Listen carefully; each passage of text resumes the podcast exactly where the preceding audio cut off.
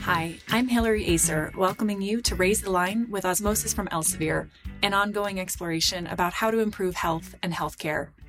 Today, I'm happy to welcome Dr. Lisa Beals, the Nursing Department Chair at Missouri Southern State University, to learn about that program and get her perspective on challenges and opportunities in nursing education. Dr. Beals brings 30 plus years of nursing experience, a master's degree, and a doctor of nursing practice to the role, which she assumed three and a half years ago. She also has a special research interest in simulation in nursing education, which we look forward to exploring with her.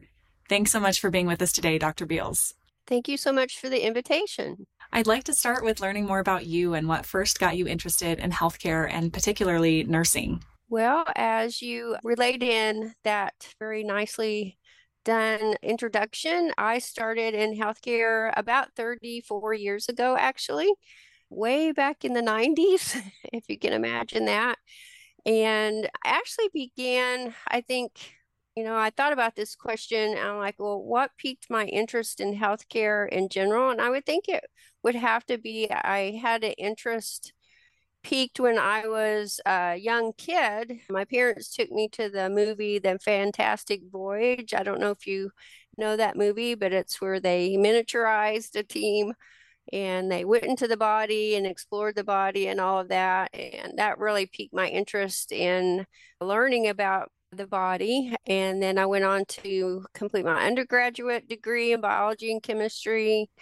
And uh, from there, I started working actually as a certified nursing assistant. And I think that's really when my interest in nursing kind of came to fruition, working with that population of patients. And so went on to get my degree in nursing and of course, went on to finish that on out with my doctorate in nursing practice. Wow, what a journey. I, I'm not familiar with A Fantastic Voyage, but I do recall getting inspired by the Magic School Bus and, and Mrs. Frizzle going on several, you know, inter body explorations. So I love that. And yeah, you've had quite an amazing career. In fact, You've spent many years as a medical surgical nurse caring for patients before and after procedures. What drew you to that particular work? Well, I think I knew where I wanted to start out in my practice, and that was absolutely at the bedside. I started out in a small rural hospital of about 70 beds and caring for patients. Mind you, this was back in the early 90s. And, you know, from there, I just kind of progressed after I got some experience and actually ended my private sector career in the operating room. So that's where I started to think about, well, what are the next steps for me and ended up going back to school for my graduate work and worked actually as a clinical adjunct instructor. Wow, thanks for sharing that. And I would love to actually just double click on your work in a rural hospital and, and how that may be different or what some of those unique challenges might have been. Can you elaborate on that?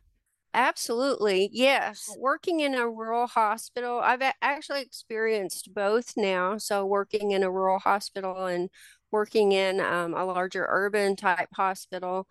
And definitely, there are challenges working in a rural hospital in terms of access to resources, not only for clinicians, but you know, for patients too. I think that's uh, in the forefront nowadays in healthcare is you know how to bridge that gap in terms of providing patient care in rural settings you know that will help their health and preventative health and on down the road. So yeah a lot of challenges being a nurse in a rural setting. That actually brings to mind a memory that i have you know back in the day the nurse on the med surg floor you were it you know you were the preparing medicines as you know the pharmacy would nowadays and just had to kind of be an expert in a lot of different you know things from emergency care to even obstetrical care. I remember having to you know go back and help with that as well when i was caring for patients on medical surgical floor. So nowadays you know that hospital has grown and become a fabulous center for the community that where it's at. And I'm just, I feel so fortunate to having started my career in that area. It sounds like it gave you such a, a wide range of experiences and, and, probably maybe more than you actually bargained for at times, given some of the resource restraints. And I, I actually grew up in a fairly small town in Arizona too. So I have a, a lot of respect for healthcare workers who do that work in rural settings, knowing how expansive their roles can can get you know depending on the resources so that's great and you mentioned also being a clinical adjunct instructor kind of later on in your career how did you first get involved with nursing education and, and what are some of the the highlights of working in that field over the past dozen years or so? Yeah, so that's a great question. And that also kind of brings to the forefront a memory I have of working on that med surg floor. When I was early on in my career, I advanced to the level of a charge nurse pretty quickly. And with that role, um, I actually mentored a lot of new graduates that would come on my work 3 to 11 shift. Of course, there's not too many places that have that shift anymore. It's all 12 hour shifts. But had a, just a great group of new graduates and mentored them in their, you know, initial journey into nursing. And that kind of piqued my interest with education and nursing education in particular. Um, I would think that's probably where it all began, actually. It sounds like that was pretty fulfilling for you to mentor some of these new graduates. Is there anything in, in particular that you honed in on, or maybe a certain wisdom that you passed along to them? I think probably their desire to learn and to continue learning. You know, a lot of times you get out of school, it's like I am I am done with learning, and that could be further from the truth in healthcare. I mean, you're constantly ner- learning, even up to now. You know, I'm learning every day. Technology has advanced so so much, and I think that you know that group of wonderful nurses you know i still have contact with on occasion and just their desire to help people and to learn and you know to be excited about that i think was the highlight of that experience it sounds like you had a, a, pretty enormous impact on them. And I, would love to come back to your mention of technology in, in just a little bit, since that is exploding. And that's one of the areas that we intersect with is trying to help revolutionize you know, health education, patient education, and make sure that it's more accessible. But before we get there, I, I'd love to get an overview of Missouri Southern State University's nursing program and what you think its strengths are. Yeah, Missouri Southern States University is actually located in southwest Missouri in the town of Joplin, Missouri. And as a university has I mean, I we probably don't have enough time for me to go through all of the great things that are happening at Missouri State and Southern State University, and particularly in the nursing program. I think probably the strengths that we have as a program and the university is our commitment to fostering a culture of caring, supporting students in whatever degree path that they choose. In the nursing department, in particular, working with a fabulous group of faculty that you know really care about their student success and know how tough it is to go through nursing school. We have a baccalaureate program. We have three programs actually. We have the traditional baccalaureate program, we have an LPN to BSN bridge, and then we have an R online RN to BSN program that helps to support, you know, those nurses that maybe graduate with an associate degree or diploma degree but want to continue their education. Yeah, I think, you know, just being in such a supportive environment can definitely impact student learning and their confidence levels in progressing in their plan of study. I'm so glad you, you mentioned that that you know a safe learning environment is so important for for students. And I'm curious just how you and your fellow faculty culture foster that culture of caring. And if there's anything you know unique to how you approach your students or how you support them that we could highlight here? Well, one of our missions in the program and the department is to foster that relationship building component of faculty to student interaction that, you know, we're here to help them, to support them in whatever way that we can, knowing that, you know, they face so many challenges, particularly now to, you know, further their education and to enter into such a wonderful profession as nursing, you know, being there for them day in and day out, pretty much seven days a week, even, even though, you know, they probably wouldn't want me to say that publicly, but they are there behind them 100% all the way and helping them to succeed. Sounds like amazing dedication that you and your faculty have to your students. And I, I love that you mentioned this relationship building. It's actually something that Osmosis and, and our team has really focused on over the last several years, especially in a remote environment. But we actually have trainings on, on how to foster relationships and we also really try to tie in our six core values, one of which, and, my favorite value is start with the heart, which really points to cultivating that that culture of, of caring and compassion and empathy. So there's a lot of alignment between our our cultures, it sounds, and I'm I'm really glad to hear that it's it's kind of spreading throughout the education space, which, which I think has been more competitive and it may be cutthroat. And as you mentioned, you know, our students are facing a number of, of new challenges today than than they have in the past. So uh, congratulations to you and your team for for doing great work. Absolutely. Thank you for that. Now, your, your program offers immersive learning opportunities. Can you give us some examples of those and, and how they impact your students? Absolutely. I think in the classroom, you know, faculty in the department as a whole are really dedicated to trying to bridge that academic practice gap, you know, that is pretty prevalent even yet even though active learning, you know, is growing in momentum by incorporating such things as escape rooms and, you know, taking students into simulation. We have a wide variety of clinical sites that, you know, help students to really build context. And I would say at the core, that's one of the key things for students is building that context and you know situational type learning different situations and caring for patients you know a lot of classes do the flip classroom approach you know with audio visual technology and then our most recent immersive learning opportunity revolves around virtual reality and using that in simulation I'm so glad you you mentioned that. First of all, I mean it sounds very creative and you've got a really enriched learning environment that you're providing to your students across all of these different opportunities, simulations, virtual reality, early clinical exposure, and so on.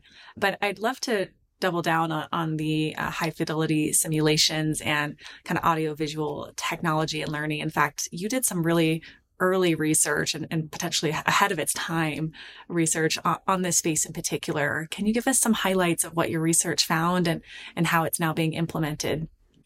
Yeah, so I was you absolutely hit the nail on the head. I was pretty early in starting to think about how we could use audiovisual technology to enhance student learning and particularly to enhance their confidence in performing essential nursing skills such as physical assessment, both in the clinical setting and in simulation, high fidelity simulation. So that's the focus of my research. It was a quasi experimental research study and I, I found that definitely there was significance in having students, you know, record themselves completing a physical assessment, watching that recording, developing those self reflective skills, which is very important if you're going to be providing mindful care for patients and then going into the high fidelity simulation and you know performing that same skill and then on into clinical. So almost like a tiered approach. So yeah, that was a very early use of audiovisual technology and how we're implementing it today at Missouri Southern is our students continue to record essential skills and you know be reflective, even do peer review faculty have the ability to give annotated feedback in the video. It's just like a constant motion or cycle of of, of feedback, which you know the literature speaks to of being so important to develop student learning. Wow, Dr. Beal, some would call you a pioneer in this space. It sounds like this program has really grown and expanded. For our, our listeners, we actually work with a number of institutions and universities and academic centers around the globe what can they learn from Missouri Southern? Is there any advice that you would give to maybe other programs that are looking to enhance their uh, audiovisual learning or simulation programs or things like that? Yeah, so that's a great question. And I would think probably the key thing would be to not suppress your creative side. You know, think think about things in different ways of how you can approach using audio visual technology to to help students, which will eventually help patients in the long run.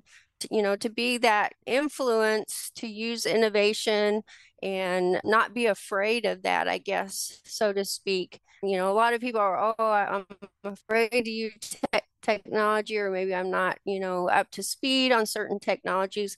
Well, you know, we'll, we, you'll never know how good you can get until you try. That's great advice, you know, leaning into that creative side. And, and it sounds like maybe even having a, healthy dose of experimentation with the programs that you're developing and maybe in collaboration with faculty and students as well. So we'll definitely pass that along to our, our other partner schools and encourage them to learn from you all. On a similar note, you know, we've seen this real explosion of artificial intelligence. Can you speak to the impact AI is having on nursing education and and perhaps how you're preparing your students for practicing in an environment in which AI is being utilized for things like diagnostic support, among many other applications. Yeah, so the impact of AI, I don't think we fully know what that's going to be yet in nursing education. I mean, I think it's kind of evolving as we learn more about using AI as a tool you know, I think we have to be very careful in going forward in terms of, you know, protecting such things as student privacy. But definitely, you know, like any tool, you can use it for good or not, you know, maybe not use it for good things. But, you know, I think using it as a tool and being very careful in how you apply it as a tool can definitely help both students and faculty. You know, for example, with nursing education and helping offload some of that work that faculty do to AI might be uh, an important use of that tool. And of course, in healthcare, I think AI is just exploding, you know, like you said, with diagnostic support and, you know, facilitating how we can think about healthcare from an upstream versus downstream type, you know, mindset, which is something we definitely, I feel, need to work towards so many important points you just made there. I think, you know, we're, we're all very excited at Osmosis and Elsevier about the possibility of AI, uh, but also very cautious and wanting to make sure that it's used in a responsible manner. So I think, you know, helping faculty, you know, maybe find more efficiencies and and potentially, you know, assessing students' performance or creating assessments or so on. And then, of course, in clinical practice, you know, we are seeing many folks turn to it for diagnose, diagnostic support. In fact, our partners at Elsevier Health have just released a ClinicalKey AI beta product, which we're really excited about that, that is supporting the diagnostic side. So I think we're, you know, we have a lot to we'll kind of wait and see AI. And, and I think we're excited, but like you said, kind of cautious. And I love what you, you said earlier about being creative and experimenting with some of these new tools and technologies. And I think, you know, we're, we're learning a lot from our partners and, and other organizations around how they're they're trialing AI and and also what to be cautious of and, and what to maybe double down on and and continue to dig into. So I think we're we're kind of at the wait and see stage of AI, but great to hear how you're thinking about it and also how you're integrating it yeah, I think it's going to be a very important tool in going forward with nursing education, just, you know, healthcare education in general. We recently in the health science department uh, received one of the anatomy tables, you know, and I could I could definitely see that innovation being used in various ways. AI in terms of, you know, building that patient context. I mean, I think about all the experiences I've had over the past 30 years and and you know that's a wealth of knowledge and helping students you know to to glean from that um, for me to help them do that and AI will only enhance that, you know, in building that patient context to make them better clinicians when they go into the clinical setting. Definitely. And one of the roles that I had previous to Osmosis was at a company called Khan Academy. And they've recently launched more of a Socratic tutor model with a tool called Khanmigo. And it's been really interesting to see that use case where you know, a student can ask this AI tutor a question and instead of just giving it the answer, it will actually kind of guide the student through a series of questions and and help them find their own answer. So I think there's a lot of really great applications and yeah, we'll we'll kind of stay tuned on, on what's around the corner for for all of these emerging technologies. Yeah, absolutely. We use Socratic questioning frequently when we're giving feedback or, you know, in the classroom. Absolutely. That's great. And, you know, we, we are a teaching company. And one of the things that we love to do is fill in knowledge gaps with or without AI. So is there a topic that you think Osmosis should make maybe a learning video about or educational materials about that would fill in a gap that's of particular interest to you? Well, of course, I get excited anytime you say high fidelity simulation. Mm-hmm. So, you know, helping educators to be better at what they do maybe would be something that could fill in that gap. You know, we're pretty innovative innovative in our program. For example, right now we actually do a hybrid type of simulation where we take a patient in virtual reality, have them run through that scenario, and then expand upon that same patient scenario in high fidelity simulation. So they're experiencing both worlds. And then up and coming augmented virtual reality, you know, that's that's another up and coming thing. So just helping us to be better healthcare educators, I think would be an interest that I would have. Well, potentially there's an opportunity for us to partner with you and, and your teams on creating content like that. It's definitely an area that we focused on around evidence-based, you know, learning science. And we have a couple of courses for educators on how to, how to teach in especially a hybrid environment or sometimes a fully remote environment or utilizing osmosis to flip your classroom and so on. But but certainly we we haven't gone into the details of things like augmented virtual reality or even high fidelity simulation. So there's a big opportunity there and would love to collaborate with you further. Yeah, I think that would be awesome. Dr. Beals, we have many students and early career health professionals in our audience. What is your advice to them about meeting the challenges of this moment and approaching their career in healthcare? That question requires some thought. And in thinking about that, I think, you know, we, I think we all are hyper aware of the fact of the experience that we went through with the pandemic and the challenges that we faced in healthcare with that. And also, you know, in healthcare education. So, what I could, you know, what little advice I could give to them is you know to be patient with yourself. I mean learning is difficult and it can be very frustrating you know when you're not instantly you know getting something. So being patient with yourself being persistent with your learning being intentional with your learning is so very important especially when you're learning new concepts and certainly you know the the audiovisual component of that and what osmosis provides only can you know help students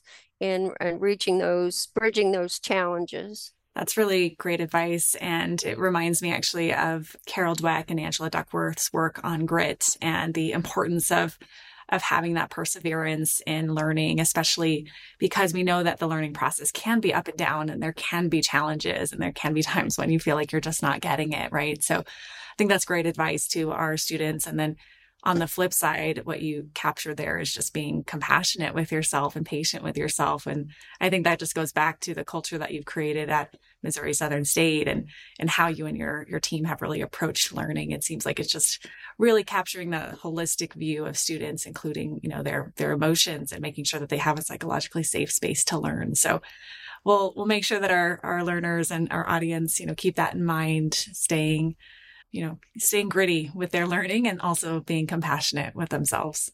Absolutely. Yeah, you got to have some grit nowadays for sure. Definitely. Well, is there anything else you'd like to share with our audience today?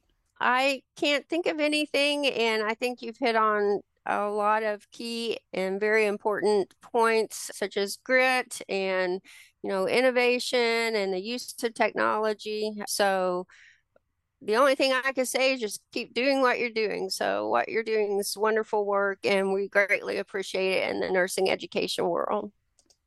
Thanks so much for saying that, Dr. Beals. It's a pleasure to partner with you and your team and look forward to much more collaboration down the road. Thank you again for being with us today. I'm Hillary Acer. Remember to do your part to raise the line and strengthen the healthcare system. We're all in this together.